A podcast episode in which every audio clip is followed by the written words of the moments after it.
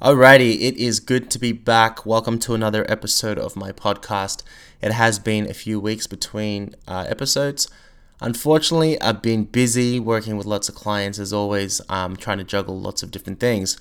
But I've had quite a few, pe- few people reach out to me asking where the podcast is, wanting to uh, get some new information, education, and I guess distractions while they're doing their cardio or hitting their step targets. So I'm here to provide that for you once again. And today I am going to speak about deloads. So essentially, we'll just go through what they are, why you should use them, uh, I guess when to use them, how to set them up, and a few things to consider around that. So if you don't know what a deload is, basically it in simple terms, and I like to keep things simple here, is to just reduce your total training volume and your total training intensity um, by obviously doing less sets, doing maybe less reps, and lifting less weight in order to allow your body to recover and adapt from the many weeks of training that you've thrown at it.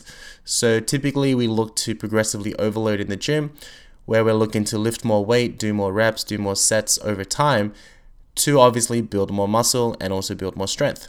Now, unfortunately, we can't just continually increase these things week to week to week uh, without our body kind of telling us that we need to stop, recover, and um, you know pull back a little bit in order to continue to adapt.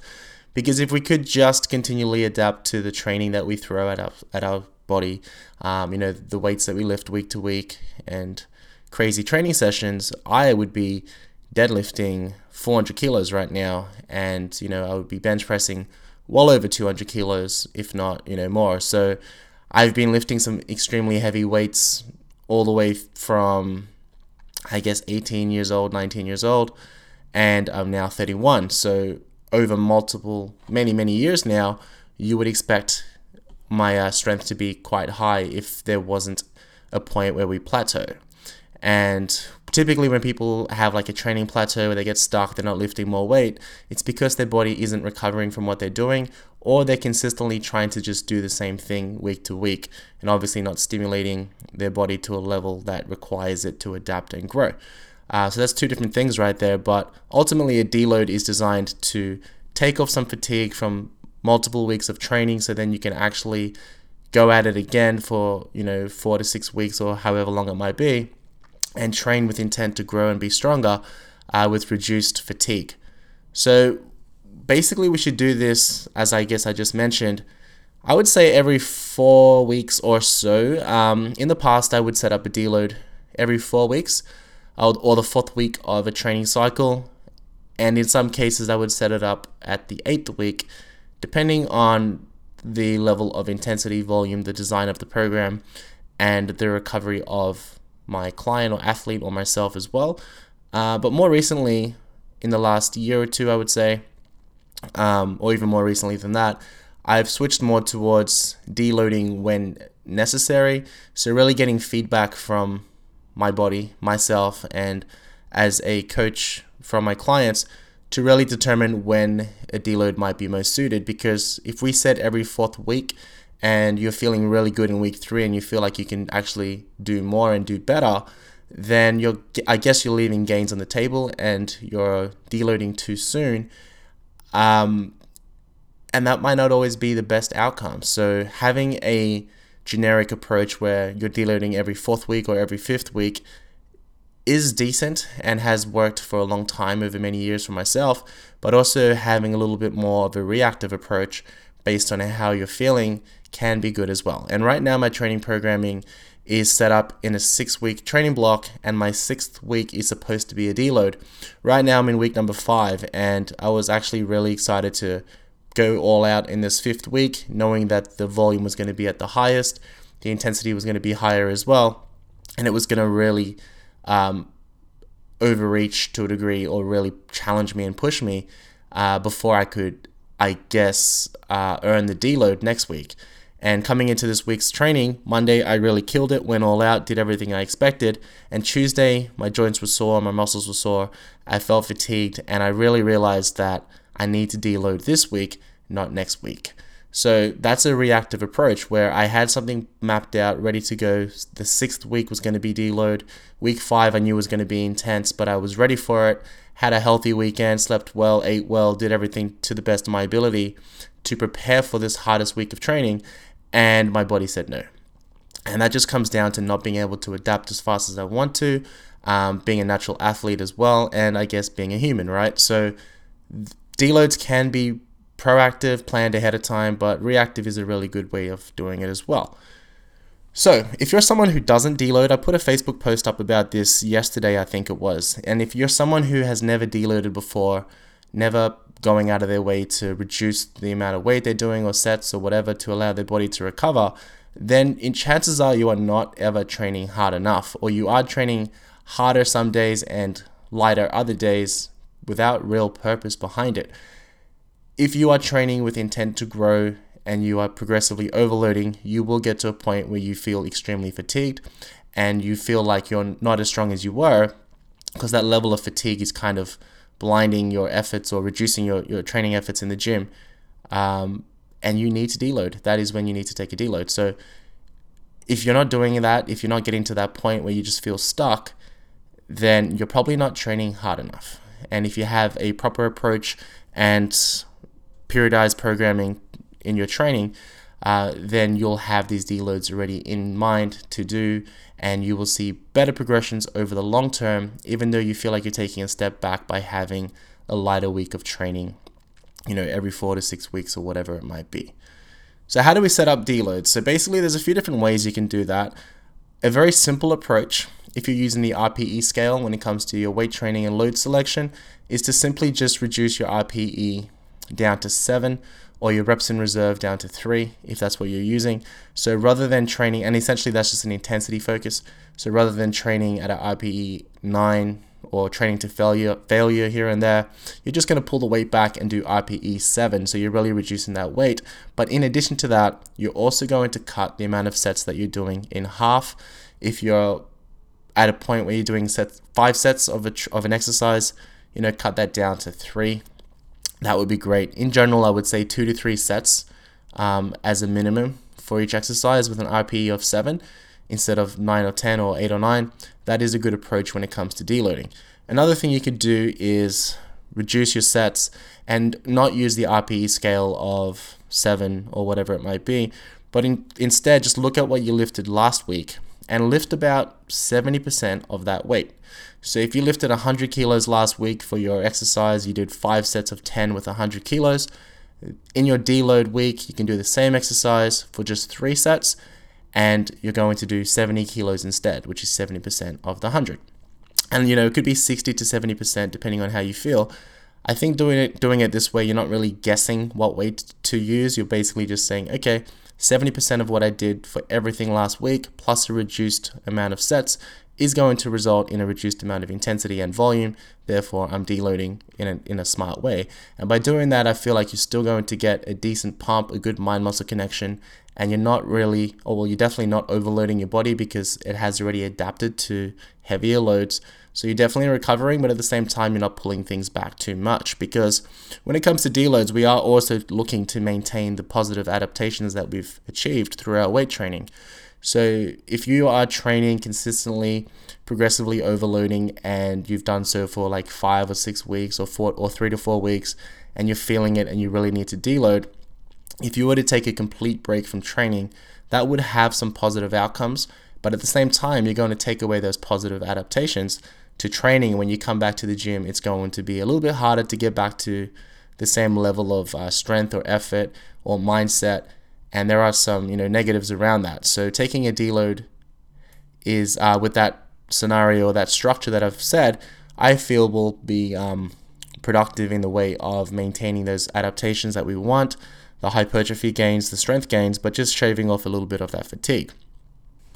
Now, the result of a deload should be the fact that you are fully recovered when it comes to glycogen in the muscle, assuming that you have a diet that is um, in a, you're in a surplus or you're eating at maintenance, with reduced training volume and intensity, we should have a fuller muscle, some more glycogen stored or replenished, I guess you could say. Um, our nervous system should also feel healed or be healed. So there's going to be a lot less fatigue and stress on your nervous system. Also, we're going to see some positive hormonal changes in regards to reduced cortisol, uh, potentially increased testosterone, or just getting these things back to normal. And in addition to that, we should have your muscles healed. Um, so micro tests from training, etc., will be healed, and you should have greater excitement to train. So a deload, much like a diet break, is I guess a step back with positive intent to take two steps forwards. Um, you know, in a smart way. We're not going straight into some crazy heavy training following a deload, um, but we are taking a step back to mitigate fatigue and have successful uh, periods of progressive overload again in the future. So you'll definitely be excited to get back in the gym and lift some heavy weights. I would say that when it comes to deloads, probably 50% of my clients look forward to them, love them, and really appreciate them. And 50% of my clients hate them, don't look forward to it, feel like they're not progressing, but once they come out of it, they are super excited to train. And that's no different to when it comes to diet breaks, where you increase your food intake for a short period of time, some people love it, they see the benefits, they feel great from it, uh, reduce stress, etc. And some others actually freak out about it and get more stressed because they feel like they're not, you know, getting towards their goal or they're taking a step backwards. Um, and that really comes down to uh, understanding the process and why we do what we do and looking at the bigger picture, not just day to day efforts. So, to wrap this short podcast up, a deload is a period of reduced training volume and training intensity Typically, a deload, deload will go for one week. Uh, we maintain the exercise structure and sequence that we're currently using, and we just look to reduce the amount of sets and reps um, any way you like. And the goal around a deload is to reduce fatigue, um, improve your potential to progressively or increase your potential to progressively overload in the future, uh, reduce the risk of injury, and pretty much stop you from hitting a plateau when it comes to your weight training. In regards to frequency of deloads, it can be every fourth or fifth week of your training cycle, or it could be as you know infrequently as every eight weeks. It really depends on your level of effort and your recovery strategies that you also have in play. But a a good goal is to I guess plan it every fourth week and push it back or skip it if you feel like things are still progressing, if you know you've got some niggles, some pain, um, you're not really feeling as good as you feel like you should, and you know you're not going to hit those volume progressions or load progressions that you expect, then you could always bring a deload in then and take more of a reactive approach rather than, you know, sticking to the general uh, every fourth week approach. So that's pretty much it for deloads. And something else I wanted to touch on around fatigue management is other things you can do outside of deloads and their purpose. So rather than taking a deload week, you could in fact just have uh, a light session week or a couple light sessions where you're doing the same amount of sets uh, with the same amount of reps, but you're just reducing the load essentially. And a light session focus can have some positive outcomes in regards to replenish glycogen replenishment, uh, which can improve your energy levels. Uh, the deload obviously has its purpose around your nervous system, fatigue, and also your hormonal changes and muscle tissue damage as well. But then taking it a little bit further, if a deload isn't providing, you know, the outcomes that you expect, you could have low volume phases where you just are not training with any anything near the amount of volume that you have been, and that can have some further benefits. Maybe you're going going from you know your high volume training where you're working f- up to like sets of uh, four sets or five sets or even six sets or AMRAP sets or supersets and things like that and you can just bring that volume right down and uh, move into maybe a strength phase um, that can have some benefits uh, and then also beyond that you could do some active rest phases where you are reducing the, the total amount of volume and intensity for longer periods of time not just one week and the benefit around that is actually recovering things like your tendons and your ligaments, um, you know, bones, psychological factors, things like that. So if you're if you do a deload and you still feel like you're not great, you still feel a high amount of fatigue, or you still have what you feel could be some kind of injury or strain or tear, and you you just don't have the the output that you expect, having a longer phase of active recovery, active rest phases can really help to you know ensure that everything is healed, uh, assuming a dealer didn't do its job. And you know, for me, I've got like the shoulder issue for a long time now, which stems from a high frequency of bench pressing, I guess I could say, high a high frequency of high intensity bench pressing. Not recovering from that um, effectively, and right now my training volume has been lower since then. It's been progressively increasing, uh, but I still have a lack of overall strength in comparison to previous months or years. So it is possible that an active rest phase could be beneficial around that. Um, but I'm just working around it as best I can and um, trying to make some gains. So not letting back, not letting that hold me back. But at the same time, if I want to feel super healthy, outside of getting treatment, getting scans, things like that, active recovery phases could be something that could be useful. So, anyways, that's it for today. Also, I wanted to also touch on a, uh, a book which I feel is highly um, recommended from me and highly valuable, and that is called The Scientific Principles of Strength Training. And that is by Dr. Mike Israetel, as well as James Hoffmann and Chad Wesley Smith. So if you don't have that book, I highly recommend that you get it. It is a monster, a lot to read, uh, but a lot of what I shared with you today is from their book, which I purchased a few years ago now when it came out, and it continually serves me and teaches me so much. Uh, you can read it cover to cover and still have to go back and read more to really get the ins and outs of everything around the scientific principles of strength training and hypertrophy training as well. Anyways, that's it. It's time for me to go train. Hopefully, I'll have another podcast for you guys soon. Thanks to everyone who actually gave me suggestions on Instagram stories yesterday. Um, I have saved your suggestions and I will get to them as soon as I can. But for me, it's time to do training session number three of the week, which will be an unplanned but now official deload. And uh, next time, I might actually, or at some point, I will speak on auto regulation as well, which can be uh, related to deloads as well. But I'll leave you with that for today. Have a great week, month, or whenever I speak to you guys next.